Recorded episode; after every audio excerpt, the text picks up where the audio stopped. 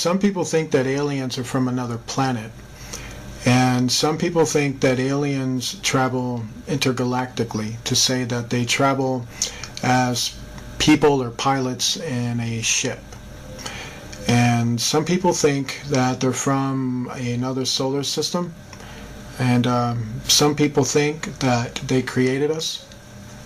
And so some people think that they're here to bring about a ancient knowledge that mankind lost or something like that. Some people think that Christ is one of these individuals in a human thing or a human uh, disguise. There are a lot of different beliefs in regards to them. And one thing has been proven true is that these beings have been deceivers since they first got here. And every time they told a ruler or a person that they came from a planet or they came from a society and that they were created under a different God than we would know, it has often been shown to be a lie. Um, they seem to also change the story of their origin, and history has shown that over and over again. And what I mean by that is to say many times when people thought that they were on another planet, turned out that under hypnotic trance, through hallucinations called either holographic images, they were meant to think they were on another planet. Some of them have literally woken up in the midst of having this technology operated on, and they realized that they were actually in a laboratory room. And unfortunately, when they realized they were in a laboratory room, they realized that there were human beings in that room, and there were actual, real Nephilim beings in that room.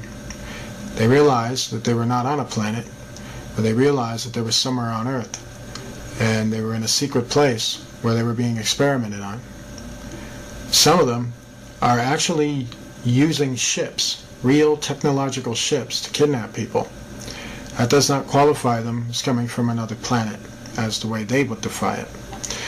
So let's let's understand a little bit more evidence on that. Let's go back to the intergalactic thing, okay? If they're from an intergalactic world, let's say they're from nine solar systems away from us, and they were from a technological world that is nine solar systems away from us, that world would be far more present than non-existent as we're in that state now. Meaning, the traffic would be so heavy that you would see it, and you would clearly see it all the time. Interesting thing about space is that the solar system that we live in is actually called clean space, meaning there aren't really a whole lot of debris and gases and things in our solar system. It's very It's very clean. But the solar systems that are around us are filled with very dangerous gases and they're filled with strange anomalies, um, weird type of rocks. And basically what I'm saying is for the kind of technology to travel warp speed at such a speed and power that it would probably kill them before they even got here. The gases would definitely ignite with nuclear energy sources. This is why deep interstellar travel is not possible. Because the more and more further you go out into space, the more and more dangerous it becomes to travel. So if there was intergalactic activity going on, where people are actually blasting themselves from that solar system over to here, the traffic and the accidents and the explosions from these accidents would be so magnificent that they would be seen from Earth. And so we don't see anything like that. Not anything like that at all. And let's say they manage to get through the uh, gases and the rock formations and everything else. Let's say they develop some type of technology where they could actually do that. Still, what you don't factor in is that you will see them coming before they even got here. And the whole world would actually see them coming before they even got here. You don't see that. So that debunks any theory that they are intergalactic. Also, if they created us, then who created them? You got to recognize that the universe is far bigger than a alien, as they want to call it. And these aliens do not have appropriate explanations for these things. They ignore these questions. At this stage, the rocket was traveling between 11 and 14,000 miles per hour when a saucer-shaped craft entered the frame. It flew into the frame like this. It shot a beam of light at the warhead. Now, remember, all this stuff is flying at several thousand miles an hour.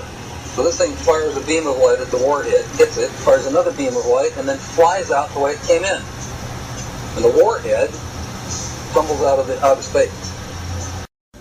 In many incidences where these beings have been confronted, Jesus Christ has often been asked of them, and you know they actually say that he's real? They can't even deny him. Have you ever wondered why?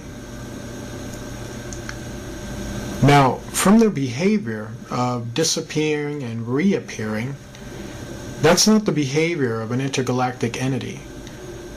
Because you are an intergalactic entity. You are actually in a galaxy. And if you were to go to another planet, let's say Mars, they would see you coming because you're in a ship. You would actually try to communicate with the rulers. You would communicate with the people. They would see you coming down from your ship in a normal intergalactic travel way. Have you ever seen these entities do that? Absolutely not. They just seem to appear out of nowhere. And they always want to have very secret meetings. And they're very good at hiding from the people. Have you ever wondered why? When these entities have been under investigation, when we watch them come in and out of our world, you've watched them literally open a portal in the sky and go into it and then come out of the same portal. This spiral portal has also been shown that it can be created in satanic occults. There are people who practice magic that we would probably know now as Kabbalah, but had other names before that, where they can open up the same portals. And not open up the same portals, but they can call up entities that look exactly like aliens. But yet, they don't call them aliens. They call them evil spirits, and they say that Christians would call them demons. But yet, Independence Day, The X-Files, all these shows want you to think they're aliens. The truth is out there, and they're not aliens. You ever asked yourself, why would they want you to think that, though? You see, if you think alien, you don't think about Jesus. And when you think alien, it makes you doubt Jesus. And when you doubt Jesus, guess what happens? These aliens run right over you. They take control of you. They possess you. They do terrible things. They're not your friend. They're not my friend. And they're not the solution to the human race. You see, you probably heard that they tell the human race and the rulers that you need to make peace and you need to end your weaponry and stop killing each other and stop doing these harmful things to each other and we'll help you. But yet, what you don't told is that these aliens also want our help too. How is that? How is it if they got things together, why do they need our help? If they're so superior, why do they need us to disarm? If they can help us, why don't they just do it? Why do they need something from us? Have you ever wondered why? A good hustler knows that when you hustle something, you need to get back in return. You're doing it because you want to make that person happy so that you can make yourself happy when you get back the return. A hustler will sell you something, but he wants the money. Do you understand? Did you know when dealing with these beings in negotiation, where your tax dollars are being used to talk to them and you're not even told anything about it, did you know these beings hustle? They promise people technology. They promise people to solve all their medical problems. They promise to show them the ruins of planets and to take them there and to help them build a society there without the people, which is you, me, and the people they're supposed to be ruling over and basically feeding us and take caring us and making society possible for us. A former astronaut who walked on the moon says exist and that the government has been covering up incidents of contact for years now. Dr. Edgar Mitchell says aliens have visited our planet and he believes the government covered up the discovery of an alien spacecraft in 1947 as well as four alien bodies that were found in the desert. The reason for the denial was uh, number one, we didn't they didn't know if these were hostile and could we uh, protect ourselves from them. Didn't want the Soviets to know, so they devised to, to lie about it and cover it up. Well, Dr. Mitchell is a veteran of the Apollo 14 mission and he walked on the moon back in February of 1971.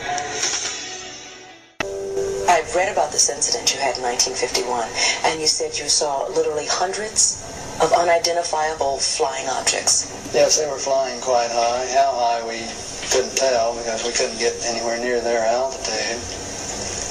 But they were either very large craft way up or smaller crafts still well above what we could get to. For a day and a half, all of this happened, but then no one wanted to talk about it. Well, we sent a report forward on it, and, and the answer that finally came back months later was they were probably high-flying seed pods, which didn't sound very logical.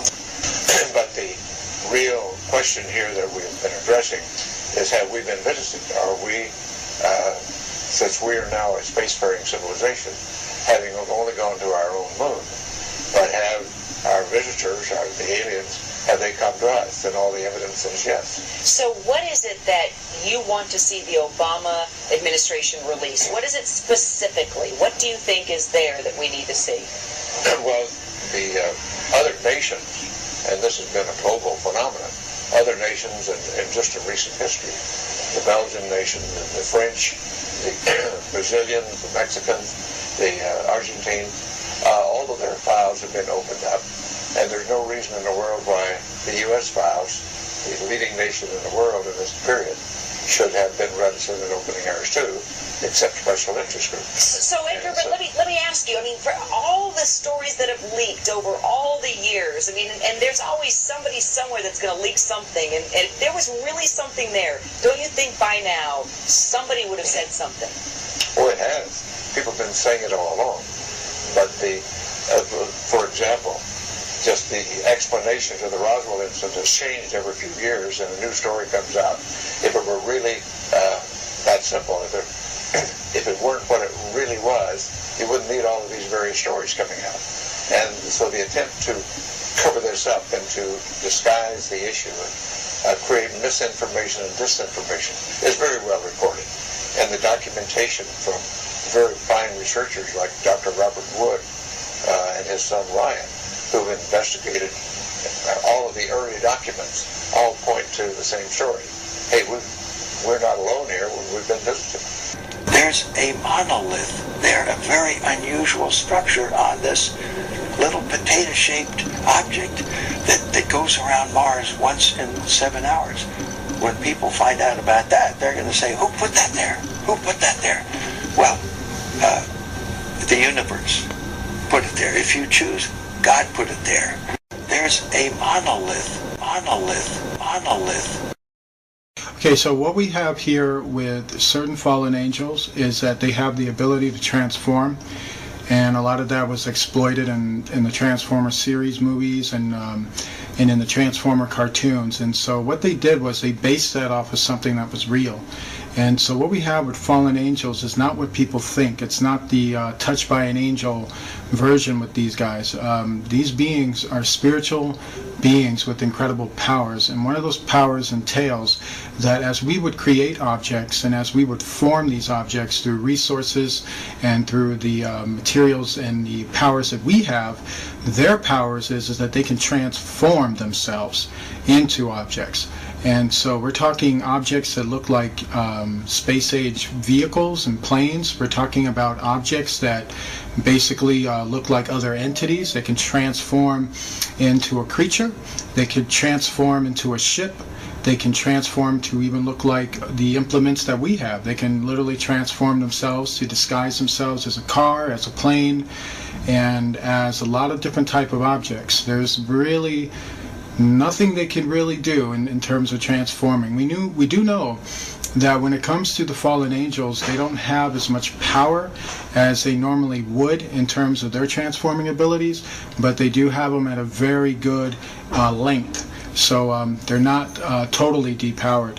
And so a lot of them like to transform into ships. A lot of them like to transform into certain objects. A lot of them like to transform into basically UFOs, basically planes, basically other looking creatures.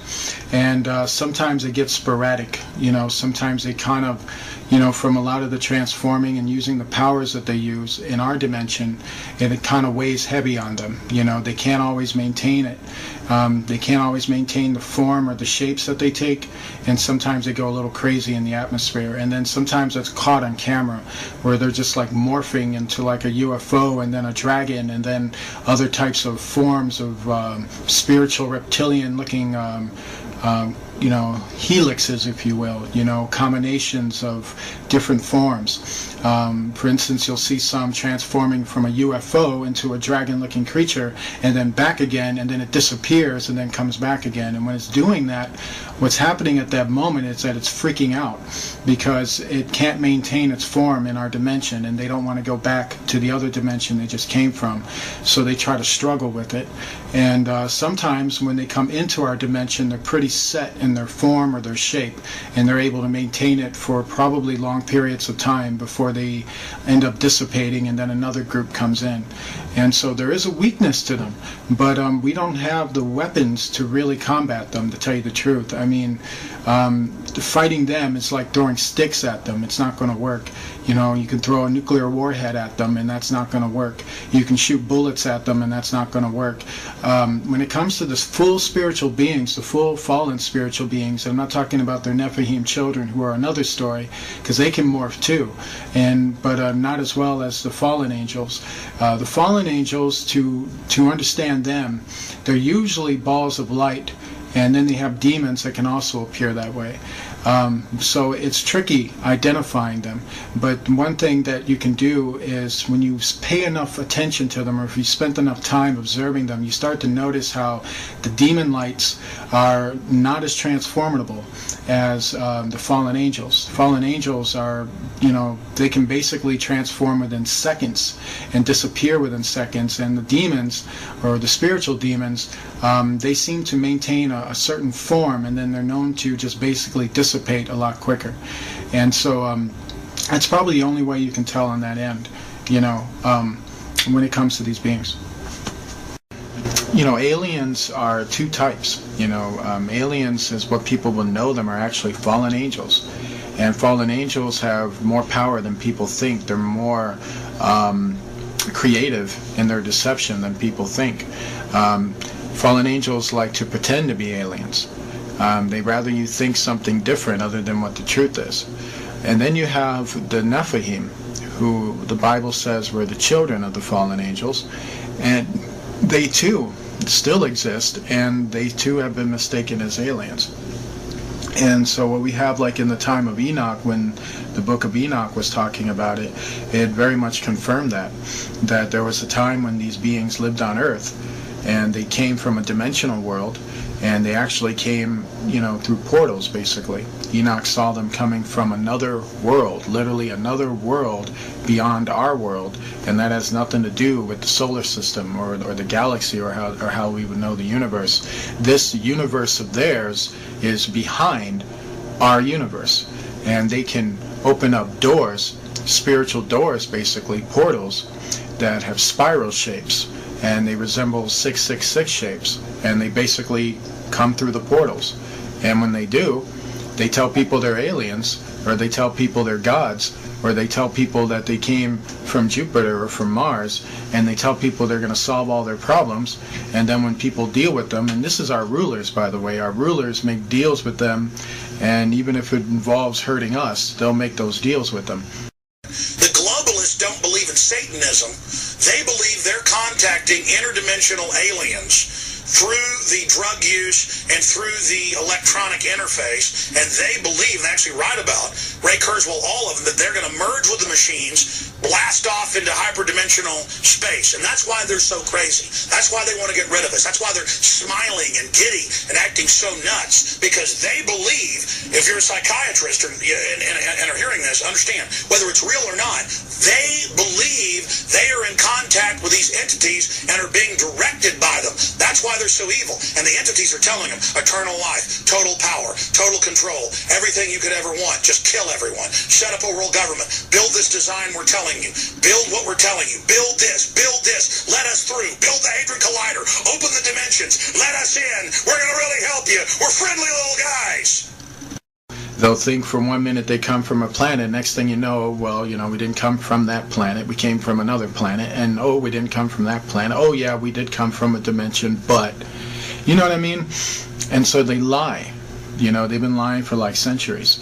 So the thing is when you look into them when you really you know get some guts and decide to you know investigate them and you know, find out where do they come from by simply, you know, doing the things that investigative science taught us, which is to investigate, you know, origin, investigate matter, investigate movement, investigate all these things that would make a person or defy what a person is. You know, how you can tell something is a dog and what a dog does and where a dog goes and what a dog eats and what a dog does in terms of, you know, its lifestyle. And so when you do that with you know, so-called alien study, guess what you find out? You find out they don't come from another planet. You find out that they don't move galactically. You find out that they move interdimensionally. They move through parallel portals. When we talk about like Enoch, when we talk about what makes Enoch so important, why you know, what's the big deal about Enoch? You know, um, why is everybody going toward the Book of Enoch? There's two reasons why. What happened in Enoch's time is happening now in our time and that's scary because what happened in his time was was pretty messed up. Okay, so what we had that occurred in Enoch's time was that there were rulers that were on that earth, powerful rulers who were worshiping evil spirits. These evil spirits told these rulers that they came from another planet and that they were going to solve their problems for them and that there was more God than, than just the one true God. And so they believed in that for like hundreds of years for a while. And these were like descendants of even Seth. And um, what happened was is that over time, over time, while these rulers were worshiping and not taking warning from the other sons of God, those entities backstabbed them. And what happened was is that the more and more the rulers worshiped them and the more and more they got control over what they did, it allowed those entities to enter further and further into our world to the point where they received enough energy and enough permission from these rulers to literally enter our stratosphere. And when they entered our stratosphere, they came in full invasion force. The book of Revelation tells us that's going to happen again. We are living in the stage where the beginning of that is already happening. So what we uh, put this picture is Hitler basically meeting up with the fallen entities, and that was basically a regular for him. He had a very large interest in basically following them and basically communicating with them and basically talking to them. And these beings were, you know, very much uh, part of the plan and the destruction of World War II. You'd be amazed at the fact there's a lot of attacks in World War II that they actually took part in that history tries to cover up or tries to bury. I mean, if you look back at maybe 15 years from 9-11, so many people will have a different uh, view and a different um, explanation to that. But when it all comes down to it, the Bible tells us that fallen entities are involved and our leaders, and our leaders shake hands with them and greet them and, you know, are happy to see them. Hitler is also very much involved with the 13 council members, and so he's very much a guy who reports to them. And there was this is one picture that you're looking at right here. This photograph was actually snapped, I believe, during um, an attack at uh, Antarctica if kid you not. Um, Hitler didn't die in 1945. He actually died later on after World War II because he was hidden in that base for a while. This was a photograph that was shot of one of the UFOs, if you will, one of the Virginia uh, aircraft carrier, aircraft planes that attacked an aircraft carrier. Right before it decided to unleash a, a hail of missiles on it, uh, one of the soldiers snapped a picture of it. And um, you know, these are the things that you got to really wrap your mind around because when you don't wrap your head around it, you know, you're going to get very caught up in it. This is also the same deal. Um, what you're looking at at the bottom with the heat source is very much the um, the fuel injection of the plane and or the Virginia. This is also another photo shot of the Virginia. And what you're looking at right here is kind of what I'm talking about here is some of the um, engineering components of some of these Virginias. Um, they have a uh, circular fusion type of um, power, and it's right at the center of the Virginia. And um, basically, um, fusion that's basically using um, type of nuclear fusion with water, and basically sends it into a lot of hyperactive speeds. And it's just very, very advanced. And it just show you just how advanced we were in World War II, which would even implicate to you now just how more advanced we are now and how so much of that is not shown. And what you're looking at here is, is another case of that. Um, you can see how sleek they build these Virginias and you can see how well they've gotten to the point of building them. Uh, they're nowhere near to the point where they used to be, but um, they've gotten there now. A lot of this was help from the fallen angels because our rulers by that point did not have a lot of mental capacity behind this, and so they had to be retaught how to rediscover their own inventions, which is uh, very sad. Um, but you know, it's the making of their own doing. If you look very closely at this, you'll notice a, uh, I believe it's a 50 cal machine gun that was embedded, built at the bottom of this one.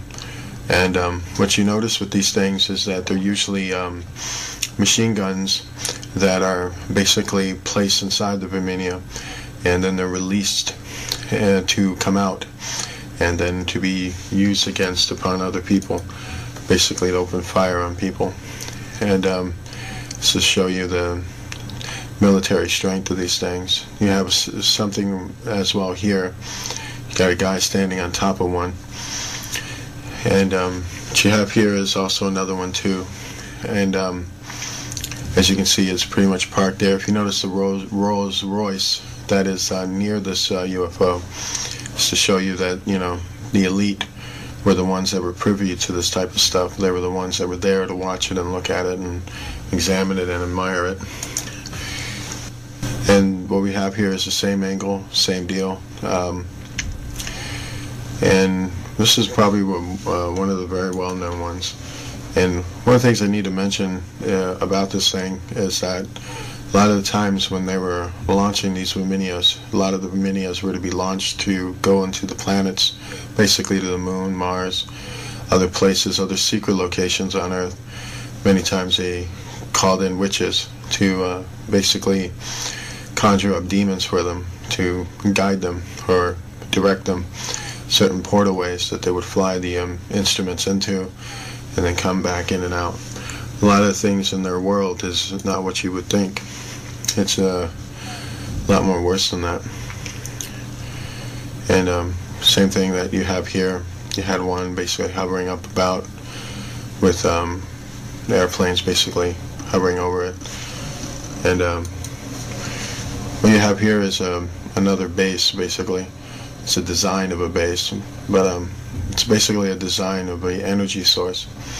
If you look at all the um, contraptions that are connected to the triangle points, those are called energy bars. And with these energy bars, basically, they're like giant transformers that can fuse powerful energy.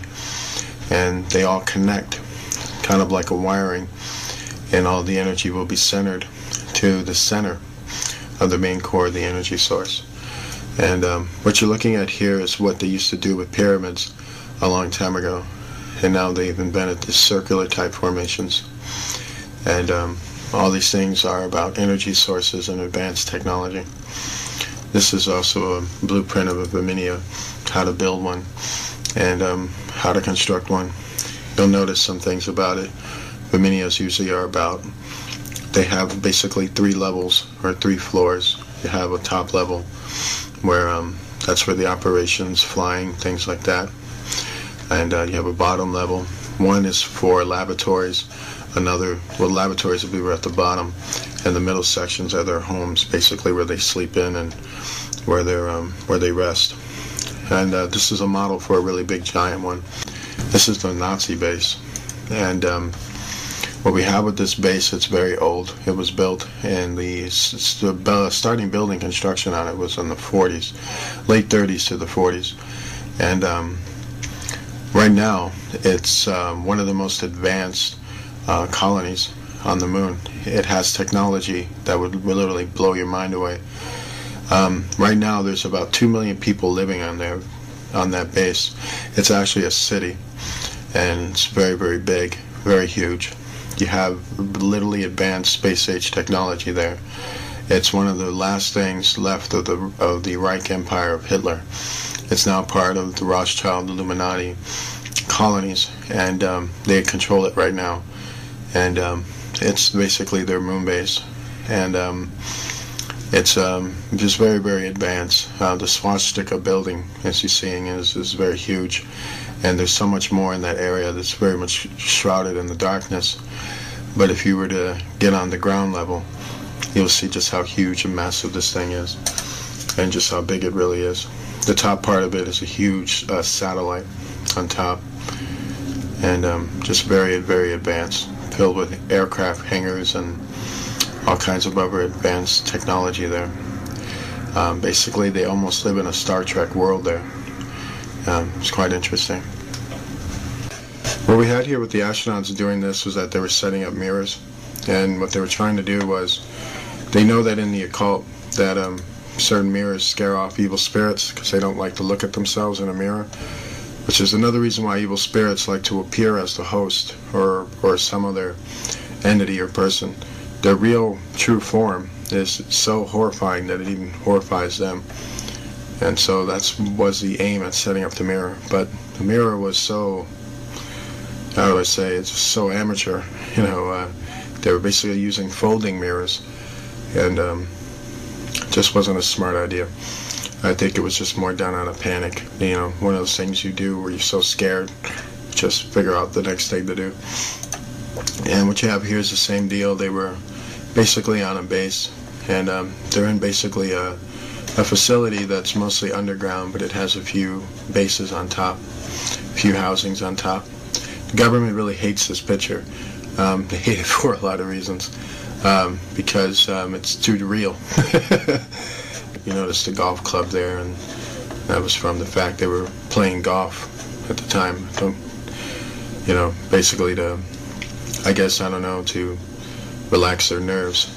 When they were told to get off the moon, they found it absolutely offensive that, they actually came up there to play golf, which is why Americans are not welcome on the moon because they're considered to be ignorant and um, they're considered to be rude.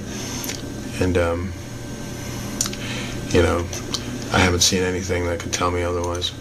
This was like uh, another shot of their getting confronted by fallen beings. Notice this pit right here. They were basically filming the, the animal life underneath the caravans of the moon. There's a lot of species on the moon. A lot, a lot of people don't know that. Um, there are beings called selenites who have wings. There are reptilian creatures that are under there. They resemble small little from what I understand, they resemble small dinosaurs or, or small dragons. They're very, very small. And um, this type of species, they have one for the moon, and there's another species like it on Mars that also, they tunnel under the ground.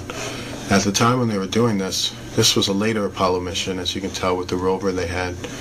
And um, this means it was after Apollo 11. And then um, when this mission, was going down, basically they got confronted by the fallen angels. You'll see them up here. Um, there's actually five of them coming around. But um, every one fallen angel is probably like 20 or 30 of them. Remember, they join themselves. They basically fuse themselves together and um, travel in a light source. And so um, I always remember that, like when Jesus said to um, to the demoniac in the garden, um, in the Garden of the Gardarians, the tomb areas, um, he basically asked him his name. The demon gave one name. He said, I'm Legion. One name, but yet we are many. But this is the kind of show you. Like when Beyonce says, I'm Sasha Fierce, there's a whole lot more people to Sasha Fierce. And so that's kind of what you have with aliens too. They travel in the same way. Same thing here. You have two of these beings coming around coming up the surface and um, basically there too um, basically I have a similar thing got a light source showing an odd spectral being in the air and more spectral beings here. Um, very similar to what I'm talking about. You see how they travel close together. You got one here and then you got one here. Bible says that they're beings of light meaning spiritual beings. And these are also pictures of basically them covering up moon structures. This is NASA telling you there's nothing up there by erasing what's actually up there so that you can go home and think there's nothing up there. Even though you'll never go home and think, well, if there's nothing up there, why are they doing this? You know, what's the point of this? Why would you do that? You know, that's basically to show you that they're hiding what's up there. They don't want people to know about what's going on there, what's what the deal is and stuff like that. So that's why you have a lot of these buildings that are just being basically covered up. Um, same thing here. What you have here with this structure is that it's a ruin, a very massive ruin, and um, it's basically a temple. And um, from what I understand, it's very, very huge. The structure is probably good five, six miles uh, wide we're probably going up to about maybe 15 miles high. It's very, very huge. And um, it's one of those structures that uh, hardly ever gets talked about. But um, very, very powerful indeed. And um, we have more more of the same type of thing here when they were basically landed in this area here. This is when they were filming the um, abandoned city or the ruinous city. It was a city made of metal and crystal. I kid you not. Many of the buildings were had huge giant holes in them or they were halfway destroyed or hanging. They were mostly ruins. They filmed and actually shot photographs of this massively wide buildings, massive area, and had to cover up it, the whole entire thing with pitch black. But because there was so much uh, crystalline in the photograph, a lot of people were able to just use a lot of infrared and a lot of other um, camera ways to bring out the images that were being covered up in there. So you, with the greenness and the blueness and other things, you're starting to see that there was something huge, something quite massive that was there, that the astronauts were to go there and basically extract technology from there and, and basically film it. What's so heartbreaking about that is that you won't see that in the National Museum. Um, this is back to what I'm talking about here. You'll notice it here. There's a big opening right here, and when the other astronauts on this mission, with some who actually leaked some information, came from the radio transmissions. The radio transmissions revealed that they walked through an opening, and when they walked through an opening, they were basically walking on a platform opening, and they were underneath the structure.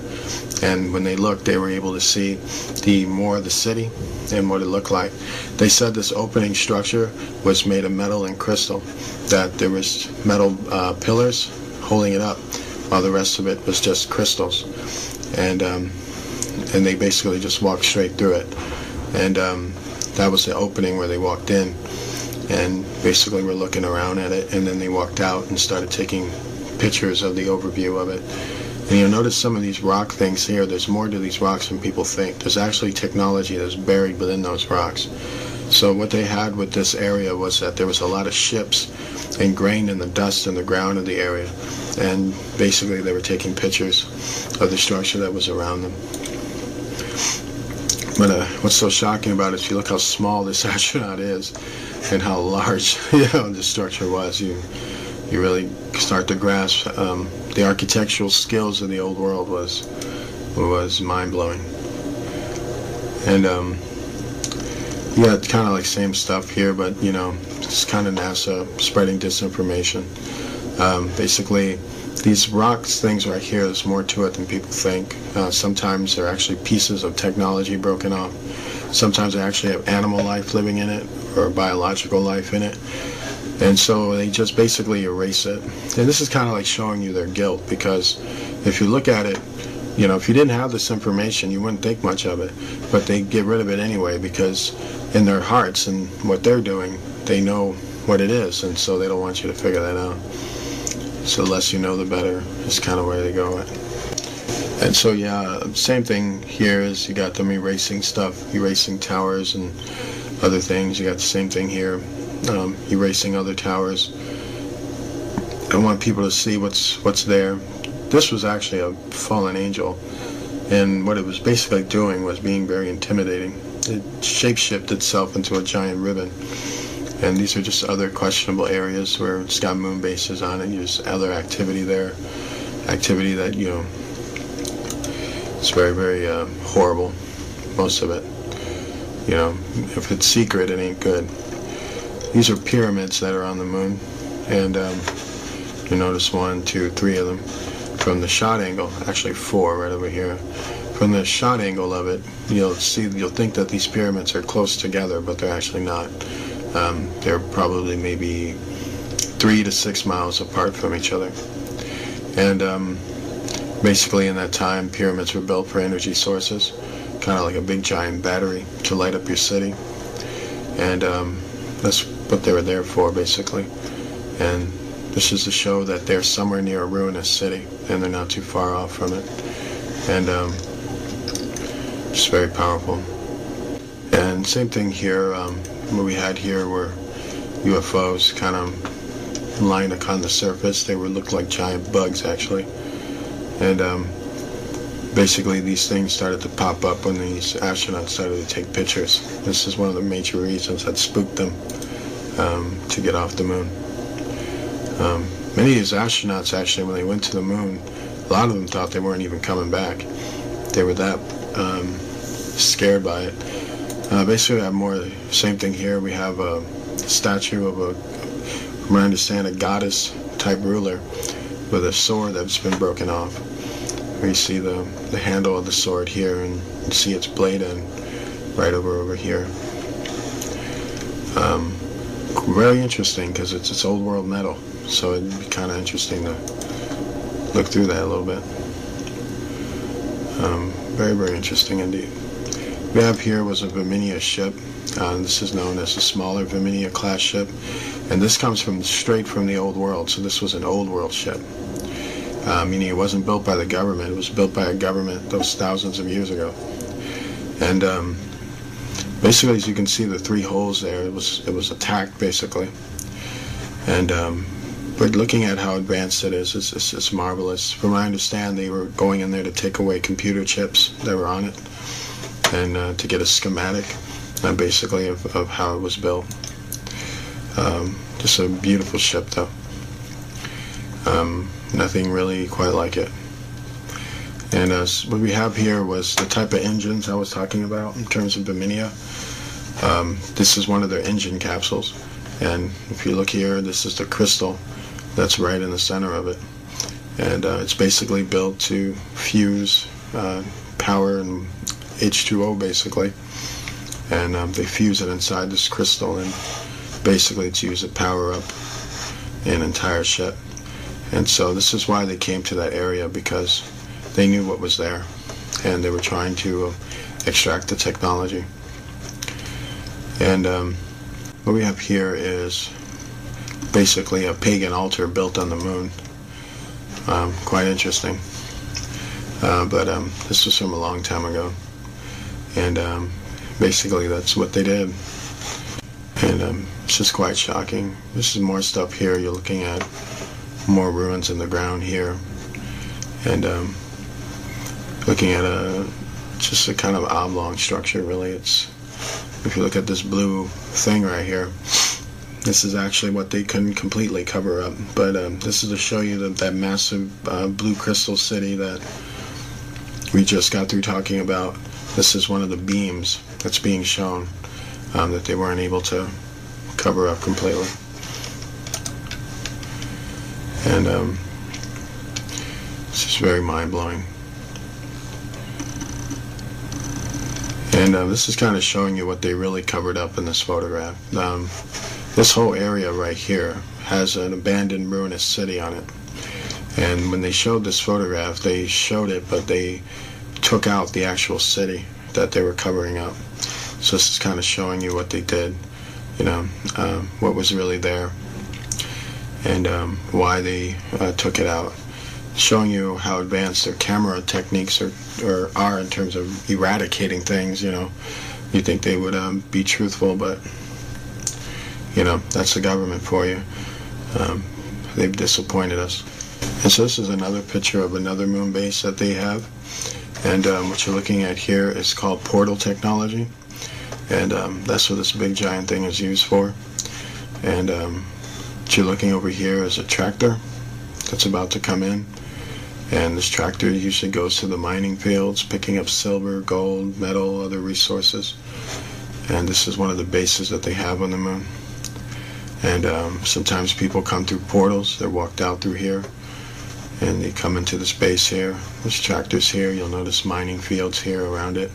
You'll notice this big flash of light right here, which had a lot to do with the fact that when the astronauts came close to it, um, the fallen angels appeared because fallen angels are everywhere on the moon and um, basically guarding a lot of their evil things that they got human beings involved in. Basically, this was the mothership, as it's well known, Viminia ship. Uh, when we come to learn about this area, is that the reason why they fogged out or put a lot of electrostatic in terms of the scenes around this area was because of all the gold that was around that area.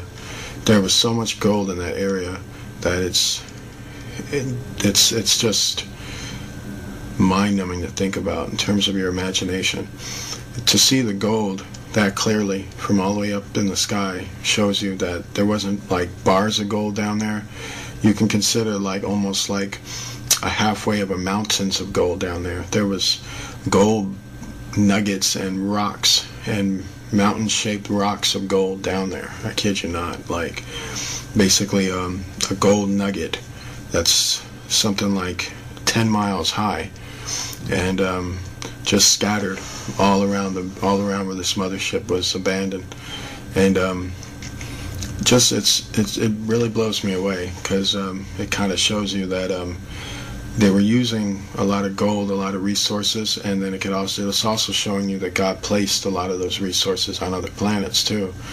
And so um, what we have there was basically it was a hot area, and that's why Apollo 20 was needed, and that's why the other missions that they did led up to Apollo 20, because they wanted to get that gold, that technology, they wanted that area, and so um, it's very shocking. This is to show you how big that ship was. I mean, it's huge. Um, this is the harbor point of New York City, uh, the Manhattan area. And if you look at some of the largest buildings that are in the world, they, they're nowhere near as big as this ship. And um, that's saying quite a bit. This thing is absolutely huge. It, it was so big that you were able to put about a half a city of people in it. And um, just massive, just very, very big. And it's kind of showing you that. Um, the top part of it, or the, the hill part of it, was actually made in gold. So it's, it's really, uh, just very powerful stuff there. Alright, so what we're looking at here is called, first of all, from what I understand, it's an old world structure. And it had something to do with basically a meeting ground place, if you will. Um, if you ever gone to an airport, usually the first thing you go to when you go to the airport is that you go to the airport building. That's what this was. Uh, basically, it was a place where people gathered when they were about to take off. The Germans discovered the ruins of it, and so what the Germans did was is that they basically remodeled it. And when they remodeled it, they used it as a base of headquarters when they were extracting um, resources off the moon and when they were building an underground base on the moon. So years later, after the Germans built the base, they abandoned um, the this post. And uh, when they abandoned this post, uh, basically they went underground. And then years later, the astronauts came here. And when they came to this specific area, what the Apollo 11 mission was about was to spy on the base, on the moon base of the Illuminati. And not just spy on this base, they were also supposed to take resources off that area. Apollo 11's mission was to do reconnaissance. Reconnaissance is, is that you're going to film an entire area. You're going to spy on it, basically. And you're going to find out what's there. You're going to find out what you can pull off real quick, what kind of tactics you can do through the surveillance of the area. And that's what they basically did. They were assessing what they can and cannot do, and they were assessing what was there. And so that's what this whole Apollo 11 mission was about. It was about filming the ruins, filming the resources, assessing what you can do. And so that's what basically was going on here. And what we're looking at with this structure is that it's a very huge structure, by the way. It's about two, it's a two-story structure, but it's very long, it's very wide.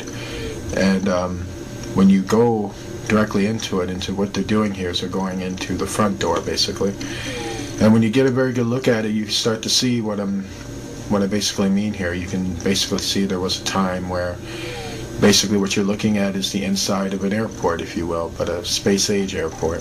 There was a time where people would be, well, basically they'd be lined up over here, over here, and you got these other buildings and other rooms where people basically would have had their office, if you will, and you know there was more to this uh, structure. A lot of it was destroyed, but there would have been a lot of um, technology around it. So by the time the Germans got to it, the Germans would have just remodeled it, you know, uh, put some new structures on it to hold the building up and things like that. Once it was abandoned, it was just, that was it. So you'll notice some things about the, the walls of the building. You notice that they're very bright. You notice that when they come in with the camera, it seems like the whole thing seems to illuminate. That has a lot to do with basically the walls. The walls are made out of alabaster. Alabaster makes things glow, kind of like uh, marble does. And so, from what I understand, this structure was a combination of, of alabaster and marble, and kind of like a white white stone, if you will. And so that's why it has a very type of eerie glow. This is one of the astronauts walking. Uh, we believe this was Buzz, actually, with Armstrong filming. And uh, if you take a good look, you notice some things here you can see kind of what I'm talking about. You can see how this is an old world structure with some new structures in it, but this is kind of like an old world kind of uh, line, if you will. It's a place where people lined up, and um, the more and more you get a very good look at it, you'll notice these archways. Archways are places where people would gather. They'd be coming in and going out, and um, you'll notice some other things. You look at these beams across right here, you'll notice that some of these beams are attached to the old structure, which is to hold it up. And you'll notice the ground is very broken up, and that has a lot to do with the destruction that um, the building went through or was basically hit with, you know, a long time ago. And um, you'll notice now he's filming another room, which is here, and he's about to go right into that room. And so what he's doing is, is that he's just walking along it, and uh, you start to notice some bro- some rocks, blocks, and things that have been broken apart. You'll notice here also how it's one room here, rooms here. You'll notice how it looks very much like a big giant office building. And um, that's kind of what you got to really put into you is that that is what you're looking at. Is that you're looking at a building that had an administration administrative function. And even in the old world, it had an administrative function. And when the Germans um, took this land, they made it also into an administrative function. And then until after a while, that was pretty much it. And so um, that's what you're just looking at here. You're you're looking at a, a, building that used to house very advanced technology, and then the Germans used it, and the Americans spied on it and walked in there and wanted to get a very good look at what's inside there. From what I understand, there was circuit circuit boards that were left around in there. There were metal uh, pieces as well. So basically, they, they they collected all the circuit boards and all the metal pieces, all the all that type of resources they can carry back with them while filming the rest of the structure is what they did. And um, pretty soon you'll see that when they're digging up these metal um, pieces into piles. And so you're looking at more of the structure, what, what he's basically doing now. He's getting more closer near the ruins of the structure. Now as you see what he's doing, take a very good look at what he's doing. He's looking at the ground because he's noticing that there's metal pieces on this ground. So that's what he came for. And so he's looking around to see what he can pile up. Just getting a very good look at it, at the whole thing. So now you see him walking over it. And um, if you're wondering why they walk so smoothly over it, that has a lot to do with the uniforms they're wearing. Um, they wear things that are about like 200 pounds, and with the shoes, the shoes have a very strong adhesive, so it feels like bouncing. But they're not bouncing because of the atmosphere, they're bouncing because of the shoes that they're wearing. And if you um, look very uh, good at it, it's you notice how the structure is missing a floor here. You notice how with this building, the entire top floor that should be like a ceiling on top of them is not there because that has been wrecked, destroyed. And so only some part is holding up in the back while the front part has been basically gutted. And so um, this is just more of that. You see these beams here, and then you see these archway beams that I keep want to keep mentioning it to you. You see more arch beams here and more arch beams here, and that's just to tell you, you know, that it was an administrative building, and people would have been lined up here. They would have been lined up here. They would have been going into another building here, getting their papers or getting prepared for flight. Then they come out of the building and then if you notice right at the very far end of this building, it's about maybe a mile off or half a mile off is where the Verminia ship is, the one that Apollo 20 went after. And that's to show you what that area used to be. It basically used to be a massive space age airport. So you're looking at some of the buildings that were left over from it, and this was one of the administrative buildings that they had. So um, that's more you know what you're looking at. If you take a very good look at it, you see how this building you know had levels. Had, it was a two-story building with, with a lot of floors, a lot of inner floors. So basically levels of rooms, bedrooms, office buildings. Basically, that's you know what it was basically. And so um, I just want to keep reiterating that because you know a lot of people look at this building and they'll think it's alien or they'll think you know the Germans built it and but it's a lot more complicated than that and also pretty simple at the same time. And so um, it's pretty tripped out. This is what I'm talking about. If you look up here, you can see the, the floorboards up here. And there's floorboards here. And then all of a sudden there's just this big opening right here. And that's because half the floor on top is missing. Um, basically gutted. And um, a lot of things like that, alabaster walls. But you notice how some of these, you know, wallings here are more darker. They don't really shine that well. And so that's to show you that the Germans had to, like I said, remodel. They had to put some of their raw material on there to kind of hold the building up so that they can use it. And um, this is Buzz in the middle of it. And, you know, it's a funny thing with Buzz. They said right at this point when when he's standing in the middle of it, just looking at it, what was going through his mind is the fact that he just could not believe that this was there. You know, like he's just mesmerized by the fact that somebody built this here before he ever got there. And now he's thinking also, man, I got to go back and tell the people that we're the first ones on this moon and there's nothing here while he's in the midst of the truth. It's, uh, it's a very eerie moment for him. And uh, if you notice how still he is, he's just standing there, just looking. And so um, it's just to kind of give you the insight of, you know, what's going on with him. You know, he's just really mesmerized by what he's seeing.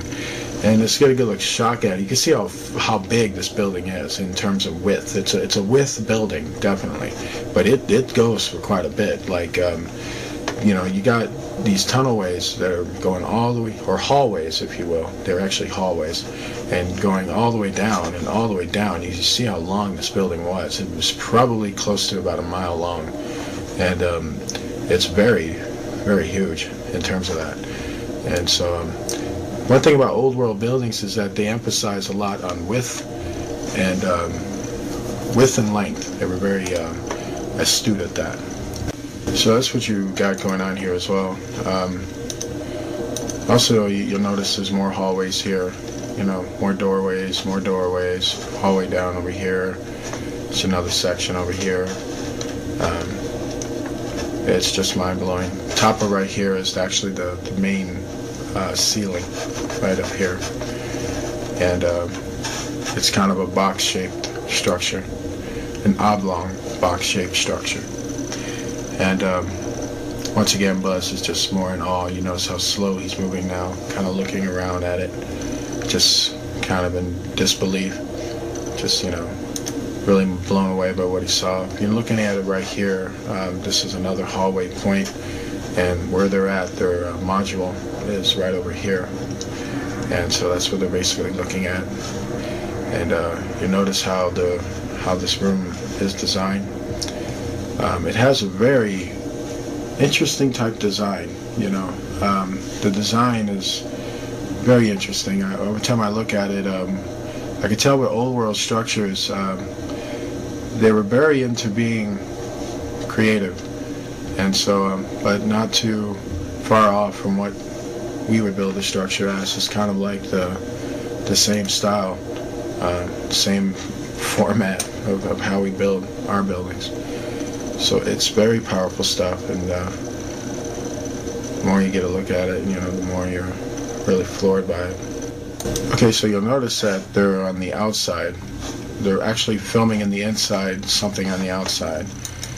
And this is their module, so one thing you gotta ask yourself is, what's this thing? Right up here.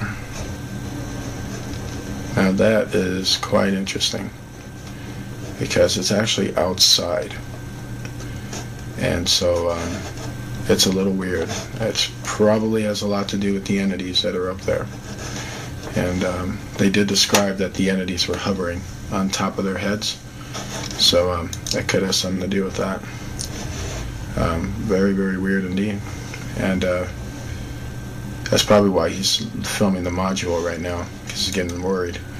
Okay, this is what I was talking about in terms of picking up metal fragments and circuits. Now, if you notice what he's doing, if you take a very good look at what he's doing, that's exactly what he's doing. He's collecting up circuits, he's collecting up wires, and he's collecting up metal pieces.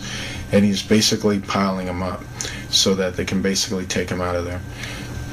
And that's what Mr. Buzz right here is doing. Um, he is uh, basically trying to uh, pile them all up together. And um, quite interesting. And um, reason why it's dark there is because there's just no, not enough light. And uh, this is uh, a com computer composite of what the structure looks like if you uh, take a very good look at it. It's very, very big. And um, you can see how it's just a big, massive, long, two-story administrative building. And uh, just very, very huge. And uh, quite quite interesting indeed. And uh, that's just to give you a very good look at what you're looking at. And um, there's just so much about this, you know. Uh, this is a piece of the second floor ceiling. It's broken off there. You'll notice some things on top of it.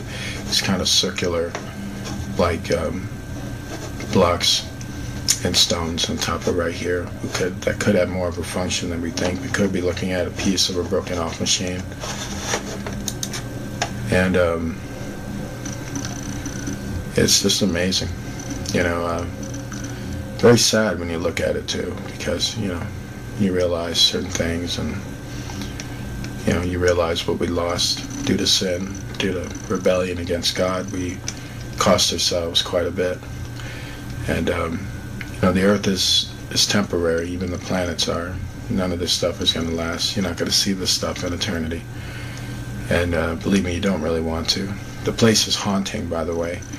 Um, if you have the astronauts who talked about it, who covertly talked about it, spoke about the feeling of being haunted, you know, the feeling of something was on their back or on their shoulders, um, looking at the apparitions of the fallen angels being haunted by them. So um, the moon is very much haunted. So right now we're going to show you a female body that was found on the moon. And this came from Apollo 20, which was a very covert mission. And it was done between Americans and Russian astronauts. And this mission was the last known mission to the moon in terms of the American involvement of it. And this is the body that you're looking at right here. And you'll notice some things about the body is that you'll notice these tubes that are connected to her eyes and her mouth and to the center point of her head. These tubes are actually flying devices and they are devices that are attached to the neurons of her mind basically. They had a technology back then, a long time ago, where they were able to pilot things almost seemingly using their mind but they were using technology that was attached uh, to their mind to send out a, basically a particle ray to operate computers that would lift the ship into the air. And so basically that's what you're looking at are, are piloting devices that are attached to her face. And if you get a really good look at her, you'll notice her skin is very much in place. The people in the ancient world lived for a long, long time. That means that their skin texture was far more powerful than ours, meaning they didn't decay as quick as us. As they lived for thousands of years, it would also take thousands of years for them to decay. And so that's why her skin is still intact. Also, the fact that where she was, it was highly cold. She actually was frozen to death. So when you add that in in there, it pretty much you can see why her skin is very much attached. And there's other things you'll notice about her. Um, if you notice the rims around her hair are quite curly and you'll notice some of that there and there and you'll notice some in the back shot. Um, basically those are braids and she had braided hair and um, if you take a pretty good look at her you'll notice that her, her facial features resemble someone of of quite great beauty. She was known as a very beautiful woman in her time. She is also the pilot of this ship and her body was the only one that was intact at the time when they found the other bodies. They found other bodies next to her, but they were in pieces. She was the only one that was intact. We got a very good look now at this implement right here. We can see a piece of this technology which is attached to the center of her head. And you can see how the tubes are all attached to the eyes and then attached all the way to the bottom. So what you're kind of wondering is, is that what she's doing is, let's say when she's piloting the ship, she's giving commands with her mouth. And those commands with her mouth are then being fed into the tubes into her brain. And what it is, is that there is a machine that is attached or can send a signal from that machine all the way into this device in her head which would then send the commands to the ship, sort of like being on a cell phone and talking on that cell phone and powering the whole entire ship through it. Um, very advanced communicative technology. Uh, so advanced it makes a person look like they're psychic almost, but there's just technology. And that's a very good look at the device here and here. And um, this is just mind-blowing technology, just very mind-blowing. You got to really wrap your head around it. You know, here are more of the braids that are pretty much frozen. Her whole entire hair was frozen in, and um, you just really got to wrap your really got to wrap your head around it. Uh, the people in the old world in the time of Noah lived in an advanced state of technology, and so the way they looked, the way things looked, are not what you would ever saw him as. There has been a lot of science fiction films, but the truth is, so much of them are disinformation that they never really showed you the raw, real appearance, they knowing of what the old world used to look like. And uh, if you notice how her mouth is in an expression of fear or kind of an expression of panic, it's, it's because she was frozen to death. So um, apparently she was basically in a, in a state of terror at the time she died. Uh, this is one of the astronauts trying to find a way to remove the tubes off of her face without damaging her face. Uh, he's trying to find a way in there. I want you to take a very good look at this note because it's very, very important. This is actually a piece of paper of the ancient language of the old world. This was the language that we used to speak a long time ago. This was the language that we had before the Tower of Babel, that incident that busted up all the languages of the earth. This note is written in cursive writing, and um, what you have up top of here, and this is from an analysis of the note. Um, we have not been able to translate the note or figure out the components of the lettering. We have been able to figure out its vocal intention, however, and we have been able to figure out that it's a note styled after the type of notes that we see today. Basically, what you have up here is a name and a date. And what we have here is a very long explanation of something that we don't know. But uh, vocal contention is, is that they spoke many, many words in a row, like a a sentence that we would break down is probably one long continuous sentence for them in the way they spoke. And that's about as far as I can get with that. And This is about as far as any investigation has been in, into that. Um, it's a combination of basically cursive writing that's similar to English cursive writing, and the letters are, are almost similar to English. So what we have here, you know, is a more close-up look at what, what we're speaking on here. Um, you notice that it's very cursive, but you notice how the sentences just continue to go on. And you notice it's more cursive here, design, but the sentences don't have a, a cutoff, you know, they don't have a punctuation mark or a dot. They just continue to go on. And they continue to go on. Then you have a more type of high signia right here, and then it continues to go on. This is to show the kind of language they spoke, how those they spoke continuous sentences. You know, as we would stop or pause, they would continue to go, and um, their whole entire language was almost like a song. You know, um, this is done in song. Songs do this. When a person sings a song, it's it's a continuous chorus. It's just, just going on, and you understand what the song is. Their language was similar to that, and um, it's just very fascinating. Um, I wish I was able to tell you more. I wish I was able to translate the, the whole thing, but we no longer speak this language, and so that's why we're not able to. The paper is green, by the way, um, which is quite interesting. Um, they factored color, different color paper back then, and this is black ink, by the way. And interesting tradition says that it was Enoch who came up with black ink. So that's kind of interesting. Um, you know, there would be tell you, people tell you they didn't have black ink back then. tell that to this piece of paper. And so um, this is it's quite interesting. This is another note that, that was found on it.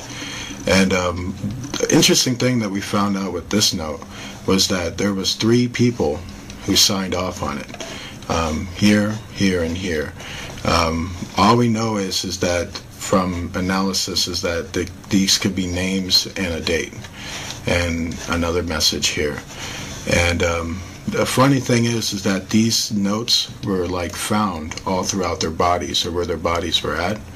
Um, it's a sneaky suspicion that they were writing their last will and testament, and that's what these notes could have possibly been, because they're very eerily found where the bodies are, and they seem to have just been scattered, like something real bad was coming down on them, which was the effects of the flood. And one of the things uh, people will observe in terms of what people do when they're about to die is usually they write things and they say goodbyes and stuff like that. You know, for all this note writing, I guess they never thought to pray, you know. They lost faith at that point. This is uh, more of what I'm talking about. This is another note. So far, you've seen uh, three different notes so far, and this is another piece of note um, with the same deal. Um, just some long, sporadic writing that we're seeing there. And what the astronauts did was they put all these notes in these Ziploc bags that you're looking at here. These white bags that you're seeing right here is the bags that they use to put the bodies in and um, basically they're just sorting out the notes and filming it for NASA's viewing pleasure, basically. And um, but when you're looking at this, um, a lot of people look at that and go, "What exactly is that?" These are computer circuits, by the way, and these are actually very advanced computer circuits. These are circuits that have been attached to a blanket. I kid you not. And apparently, this blanket was draped on the pilot, actually. Um, this uh, part right here is, is some of her um, lower body. And um, the um, covering was here, where her stomach is, and this right here was part of her leg. And um, for some reason, this covering was on half of her body and um, it's believed that it may have something to do with there's two theories on it. One is is that the covering is some type of computer circuit board that's used for the ship. Another one is is that it's an example of transhumanism technology. That this daughter of man, this particular, this specific female, had cybernetic implants in her, and one of that was this type of covering that was on her leg um, which which is telling us that the technology back then that they achieved in terms of cyborg technology was very real, and this is a piece of it that's on her. And much of the transhumanism doctrine that's coming out with the connection to what happened in Noah's time very much supports transhumanism rather than it being a device that's part of a piloting function. Um, it's mind-blowing technology, by the way. Um, it's hard to know exactly what it did for her when it was attached to her. This is a more close-up shot of it as you're looking at it. It's it's hard to know what it exactly did for her. Um, there's a lot of theories. You know, it could have increased um, strength or speed. Um, it could have um, done a lot of different functions like that, and those are usually the main functions: is to increase the strength of a human being by using cybernetic parts. And that's what all of this stuff is, basically. This is a more close-up shot of it. And it, it's it's just it's mind blowing. It's unlike any circuits that you've ever seen or known. These are circuits that are far more advanced than what you would ever have known. Um, then they work far far better than anything you can can think of in terms of what we're dealing with now or what the government will have you think um, that we're dealing with now. This is a more close-up shot of it to get you to really wrap your head around the circuit board of it. Um, when you're looking on the surface of it, it almost feel like a smooth type of painting almost or, or a smooth type of uh, paper cardboard paper but when you look further into it you see that there's actual computer circuits inside of it and these are the up, up close shots of these circuits and they're just basically coursing um, throughout her um, particular implement. And they're attached to her skin by the way. And that's why the transhumanism technology is makes far more sense because um, it's it's very much attached to her actual person. And what you're seeing here is more parts of her body. Um, this is a more up close shot of her leg and uh, up close shot of her, her body frame to kind of give you a, an example of what happened to her skin or close up more telescopic close up look of her skin. And um, basically you can see how it's you know it seems like instead of decaying it's chipping. And so that's uh, that's fascinating. The skin is very hard. And it, it looks like it's the type of skin that really would take a lot to even cut it. And so it's very strong skin. It's not you can see how far humans have degenerated. We literally decay. Um, we don't chip away um, but back then they chipped away before they actually decayed and uh, fascinating. And uh, what you're seeing here is her co-pilot, and the co-pilot's head was severed. And so um, what you're looking at here is the severed head that they found. And um, it was right next to her. This co-pilot didn't have the um, implements attached to her.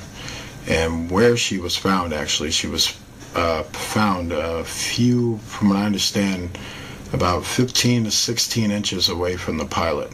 And her head was found about 16 inches away, um, with her other body parts being found in pieces. Um, one thing you got to understand the astronauts' impression of it when they came onto the site of it, the Apollo 20 crew, was that they felt that a violent incident took place um, at this time because the body parts were in pieces which hence that they were hacking at each other toward the end of it. The pilot seems to have been preserved for two reasons. She may have been the captain and having privileged knowledge, she may have tried to get away while this was happening, and um, but basically wasn't able to escape. The meteorites that blew open onto the moon caused a freezing on the moon. That basically, if anybody who didn't get taken out by the blast was going to get taken out by the freezing effect. She seemed to have survived the blasting effect, but got caught in the freezing effect, which happened pretty much simultaneously right after the blast. And um, that's as far as it's known. And, and what will eerily shock you is that a lot of old world technology that's found all have traces of, of a violent disturbance that had taken place on it, from having laser holes blasted into them, from bodies being found in pieces, and being found in suspicious ways, showing that they were in a state of panic and violence at the time that the, uh, the flood effects were taking place.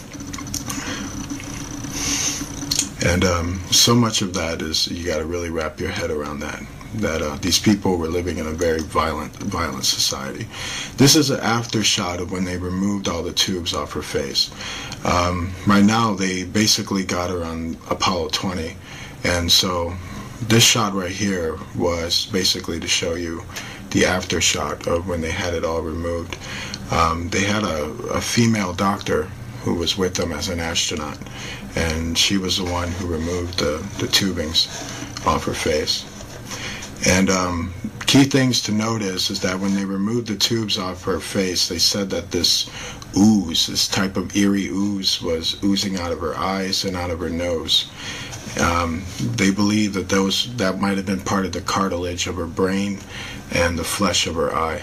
That uh, you know, at the time when when she died of the freezing effect, it affected the circuits, and that would have fried the inside of her um, organs in her brain and her um, optical eyeball.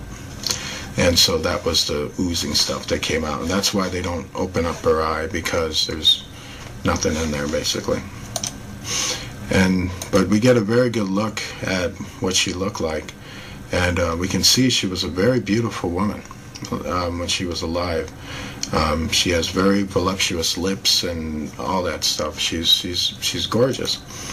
Um, a friend of mine kidded me and said that it looked like Angeline Jolene. uh, but I disagree with that. She looks better than Angeline Jolene. um, what we're looking at here is the natural mark that's upon her head. Um, it said that the, the daughters of, of Cain, or Canaanites, or people who descended from him, had uh, deformities or specific marks that registered them as being Canaanites. And so this is what we're looking at up here. Uh, you'll notice that it's a cross formation, actually. You can see here and here. And so there would have been one here and down here. And there's a serpent form right here. And um, it is believed that this is the old world mark of the beast. And at that time, um, from what we understand, she was born with this mark. This is a mark that's actually born upon her. But there were some who were actually taking a mark or a tattoo mark that had two type of components. It was a digital chip that was tattooed into your skin. Um, but much is believed that this is um, her natural um, you know, something she was born with, basically. And um, and it's quite sad. What we're looking at here, if you want to know who she is, she is a daughter of man, as was registered in Genesis, meaning she is a descendant of Cain, and she was a witch and a old world uh, pagan who was a advanced pilot, and she flew a mothership and she is a member of the Rama Empire because the ship that she was found in registered to have been part of that old world empire in terms of the technology that was found. And um, she was found intact, as you can see. Uh, you'll notice some damage here on her face, on her cheek here. And um, this is all chipping, by the way. Her face is starting to chip here. And um, you'll notice some of the kind of the chipping on her lips and things like that. And um, and you notice just how well her face looks. You can tell that when she was alive, she was a radiant looking woman, but she was also quite an evil woman. From what I understand about the daughters of men, they weren't they weren't the type of women you took home to mom, if you know what I mean. And um, this is uh, pretty much the function. What he's doing here terms of this flashlight, you'll notice that he's got this flashlight all over her. He's basically checking her skin out. He's basically checking uh, for any abnormalities, um, you know, anything that's out of the ordinary, anything that doesn't fit. He's trying to make sure everything is intact, everything is looking okay. You notice that he's putting this tube up her nose because before there was stuff draining out of her nose.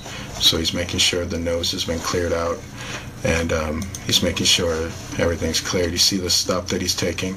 So the type of stuff that was drooling out of her um, nose. This is actually tissues of her brain being pulled out of her nose. Says uh, her death was pretty, uh, pretty painful. And um, what we're looking at here is a very good good, good picture of her because now we get like a good front shot of, of basically what she would have looked like if she was alive. You know, um, you know, he's pulling more brain tissue out of her nose, and um, it's quite shocking. You know, Noah spoke about these. Uh, Pacific women. He said that these were the women that corrupted the sons of God, the human sons of God. They used to be married to fall. Some of them used to be married to fallen angels. I don't know if she specifically was, uh, but I do know that she was one of those daughters of men who did corrupt sons of God. That I do know about her, and um, and it's it's sad. You know, it's it's it's, it's a horrible reality to really wrap your mind around how much history has been stolen from you that you would never ever know this, you know, and and that's totally sad. So now we're going to show you um, the image of the ship. Uh, that was found. And first thing we want to talk about in terms of this image is that it's a very controversial image. And the first thing I understand is that this image is being brought to us by a very advanced telescope. And it was a telescope that was attached to the technology or the equipment of Apollo 20. Um, it was an instrument that they had that was extremely advanced. And so basically we're looking at an image um, that's actually being looked at from basically thousands of miles into space. And basically they had a technology, much like a telescope. You know, when you look at a telescope, the objects look smaller in the telescope. And so this is what we're seeing here. And they're actually seeing it through a computer screen um, as they're moving the telescope.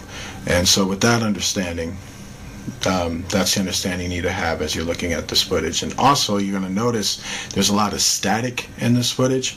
That was actually done by NASA. And I'm going to tell you why you'll see that static.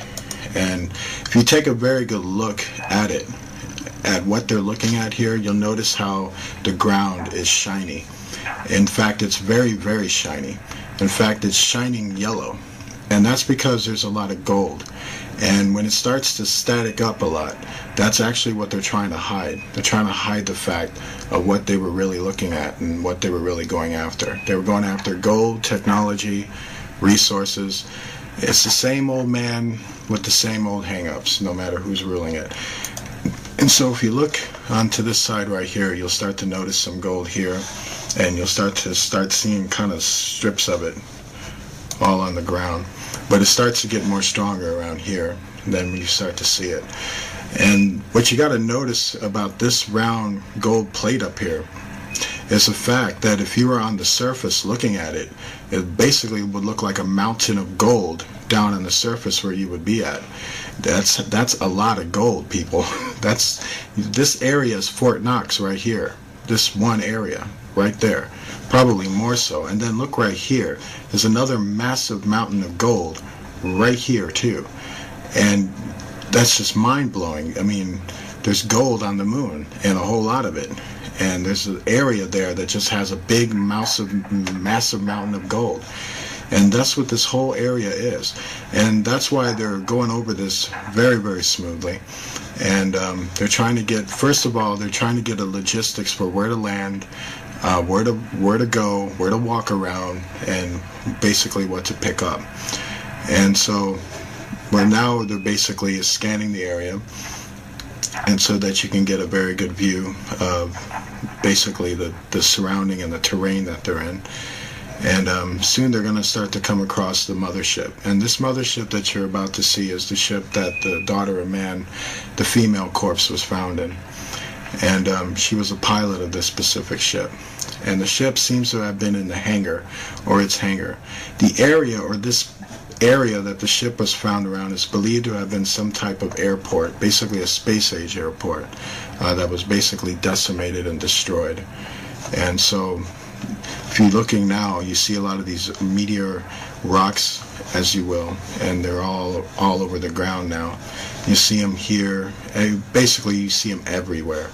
And um, these are not, um, you know, natural rock formations. This is the sign of a great devastation that took place in this area.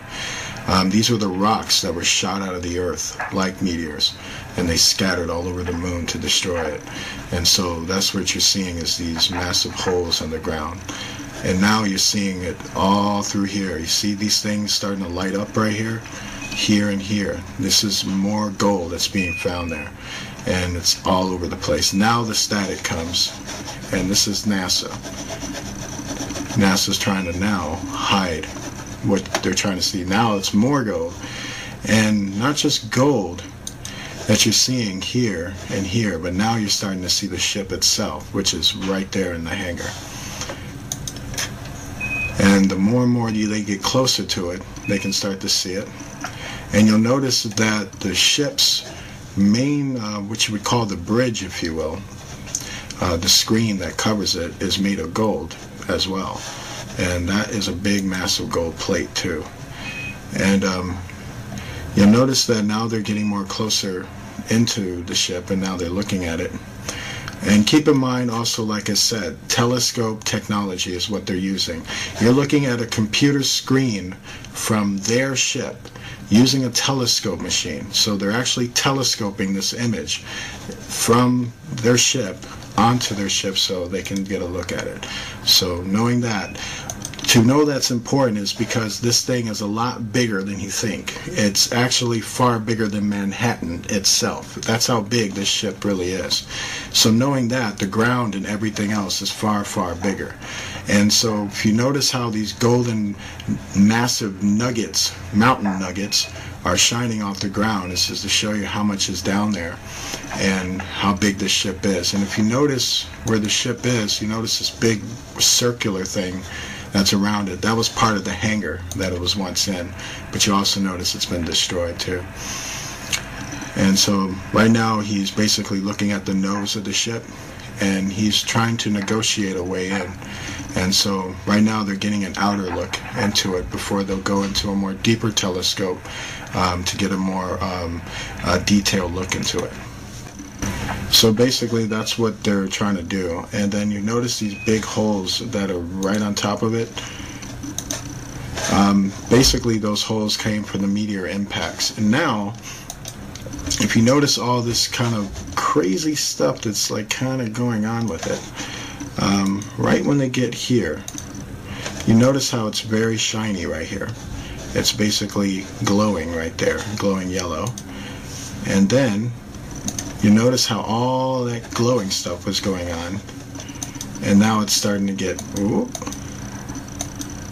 more and more shakier now the image is starting to fade out more this is uh, also a NASA trick too and what they were doing was is they were trying to cover up all the gold that was on that Pacific type of um, mountain area that was right above the hangar uh, where the ship was. The ship was inside the hangar, and at the top portion of the ship, all along that land there, were just massive mountains, uh, massive mountain nuggets of gold. And that's when it starts to get more and more static feed because they didn't want you to see that. And um, it's quite shocking. There's also, um, you know, a lot of bright spots in this video that were very suspicious of, of, of entity activity that was going on. And from what we understand about that is that every Apollo mission was spied on by the fallen angels. So they haunted them and um, many times harassed them um, when they were doing their missions. And so you're noticing more of it. You see more of these kind of gold contentions here. And you see right there right at these areas right here. They're just kind of scattered all through there. And it starts to get more and more foggier. But you start to catch it when you start to take a good look at it. And then right up here too, it's more and more glowing. A lot, a lot of yellow golding glow. All of that are basically massive gold pieces and with the light the the basically all that lighting that red blue lighting that keeps happening every time they focus the camera over there that was NASA's effect on that basically trying to cover up um, what the camera was catching and so that's why it's basically glowing all those reflections we want to thank you for watching our video and we want to leave you with um, basically this important information about the footage that you just saw this footage is very, very important because this is the footage that is going on in the world. This is the world that you don't see. These are the things that go on in this world that you've either been lied to about or the right information wasn't brought to you and a lot of those things. We did these videos for two things. One, to show you that they're real and also to explain it to you so that you can walk away with the proper information about what you're seeing. These entities are real. They are hyperdimensional beings who take many different shapes and forms. Our government has lied to us about them since since they showed up, and um, every world power has dealt with them at one point or another. And every world power has also lied to their citizens regarding them at one point or another. And the world that we live in is not quite what you think it is. And when it comes to our history and our past, and the threat that we're dealing with, Uh, right now, that was the threat of the past. Um, basically, if you don't know your enemy, and if you don't know history, you're doomed to repeat it. And it's best that you wrap your mind around the truth of what you're seeing and understand that it's real. And we're affected by it each and every day. And we're always close to it each and every day. Um, it's a time to basically reflect on what you saw and reflect on your faith in Jesus Christ because he is king of that world that they come from and he has everything in place. It's a time to really take what you saw and realize that the Bible supports this. This is the reality the Bible's been talking about. And this is what you've been denied in church. Church should be teaching you this stuff. But instead, we have to. We hope more people will teach others. God bless you and good night.